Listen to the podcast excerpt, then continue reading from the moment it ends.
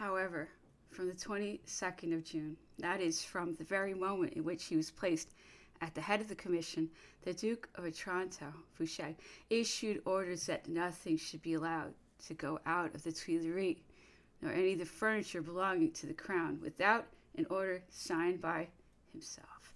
It was late in the night between the 26th and 27th of June when the government, at length yielding to the urgent importunities of the Grand Marshal, caused the following letter to be written to him by Berlier, Councillor of State. Count, I have the honor to transmit to you an order which may be useful to you in the voyage you are about to undertake, except of the high consideration of your very devoted Berlier. On the 27th at noon, the Grand Marshal caused the note to be delivered to the Emperor, accompanied by the letter by which it had been preceded, and the decree which follows. During the night, this letter and the subjoined decree have been put into my hands. I have been this morning to the Tuileries to speak with the Commission and to ask for some explanation, and especially to know if the frigates are to sail under a safe conduct. The Commission was assembled. The ministers of state, the committees of the two chambers, and marshals, among others, Marshal Massena, were there. I found it impossible to obtain an audience either of the Duke of Otranto or the Duke of Vicenza. After having waited for two hours, Monsieur Berlier told me it was impossible for the Duke of Vicenza to come out, and I learned that they had received news from the commissioners sent to the Allies, which was said to be favorable.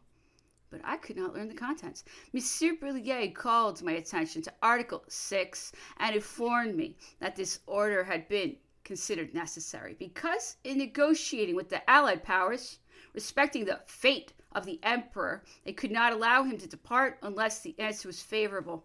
If the answer were favorable, frigates would be allowed to sail. But even in this case, it would have the advantage of allowing the Emperor immediately to proceed to Rochefort. As soon as I can see the commission, I shall return and have written to the Duke of Vicenza to give me information. Bertrand, Wednesday, June 27th.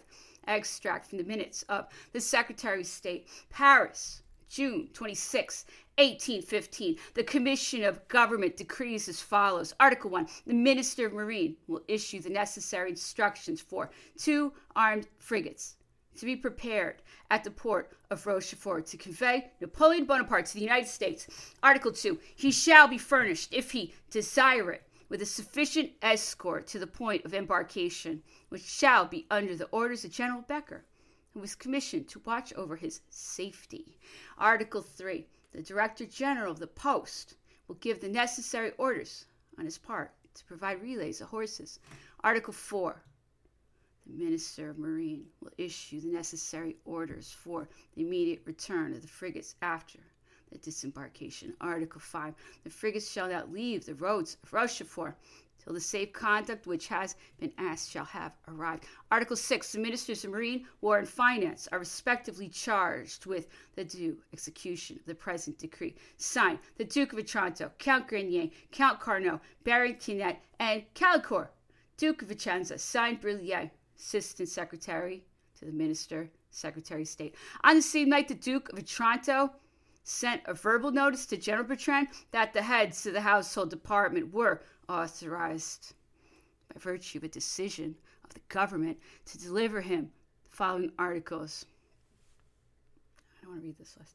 Such was the outfit for his exile, not much, which was allotted to the Emperor Napoleon by a man whom the Emperor Napoleon had created a duke and to whom he had given an income of 200,000 francs. On the morning of the 27th of June, Minister War wrote to General Becker as follows Paris, June 27th, 1815. General, I have the honor to transmit to you the subjoined decree, which the Commission of Government desire you to notify to the Emperor Napoleon, at the same time informing His Majesty that the circumstances are become imperative, and that it is necessary for him to immediately to decide on setting out for the Isle of Aix. This decree has been passed as much for the safety of his person as for the interests of the state, which ought always be dear to him. Should the Emperor not adopt the above mentioned resolution on your notification of this decree, it will then be your duty to exercise the strictest surveillance, both with a view of preventing His Majesty from leaving Malmaison and of guarding against any attempt upon his life. You will station guards on all the approaches to Malmaison.